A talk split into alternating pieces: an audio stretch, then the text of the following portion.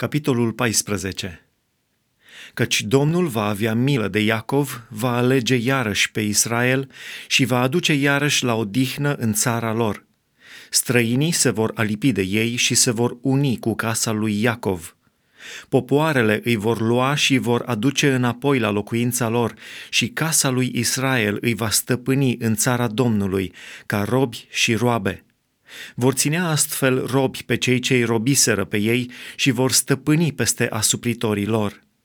Iar când îți va da Domnul odihnă după ostenelile și frământările tale și după aspra robie care a fost pusă peste tine, atunci vei cânta cântarea aceasta asupra împăratului Babilonului și vei zice, Iată, asupritorul nu mai este, asuprirea a încetat, Domnul a frânt toiagul celor răi, nu iau a stăpânitorilor. Cel ce în urgia lui lovea popoarele cu lovituri fără răgaz, cel ce în mânia lui supunea neamurile, este prigonit fără cruțare. Tot pământul se bucură acum de odihnă și pace. Izbucnesc oamenii în cântece de veselie. Până și chiparoșii și cedrii din Liban se bucură de căderea ta și zic – de când ai căzut tu, nu se mai suie nimeni să ne taie. Locuința morților se mișcă până în adâncimile ei ca să te primească la sosire. Ea trezește înaintea ta umbrele pe toți mai mari pământului, scoală de pe scaunele lor de domnie pe toți împărații neamurilor. Toți iau cuvântul ca să-ți spună, și tu ai ajuns fără putere ca noi, și tu ai ajuns ca noi. Strălucirea ta s-a pogorât și ea în locuința morților, cu sunetul alăutelor tale. Așternut de viermi vei avea și viermii te vor acoperi. Cum ai căzut din cer, luceafăr strălucitor, fiu al zorilor?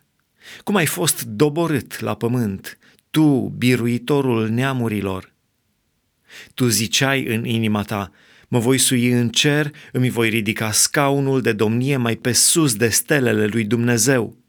Voi ședea pe muntele adunării Dumnezeilor, la capătul miază noaptei. Mă voi sui pe vârful norilor, voi fi ca cel prea înalt. Dar ai fost aruncat în locuința morților, în adâncimile mormântului. Cei ce te văd se uită țintă, mirați la tine, te privesc cu luare aminte și zic, acesta este omul care făcea să se cutremure pământul și zguduia împărățiile? Care prefăcea lumea în pustie, nimicea cetățile și nu dădea drumul prinșilor săi de război?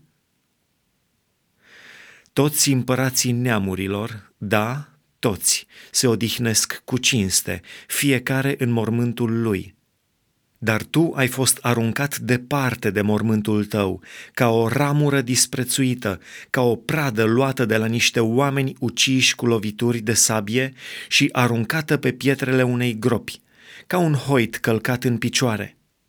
Tu nu ești unit cu ei în mormânt, căci ți-ai nimicit țara și ți-ai prăpădit poporul. Nu se va mai vorbi niciodată de neamul celor răi Pregătiți măcelărirea fiilor din pricina nelegiuirii părinților lor, ca să nu se mai scoale să cucerească pământul și să umple lumea cu cetăți. Eu mă voi ridica împotriva lor, zice Domnul oștirilor, și voi șterge numele și urma Babilonului, pe fiu și nepot, zice Domnul. Voi face din el un culcuș de arici și o mlaștină și îl voi mătura cu mătura nimicirii, zice Domnul oștirilor. Împotriva Asiriei, Domnul oștirilor a jurat și a zis, da, ce am hotărât se va întâmpla, ce am pus la cale se va împlini.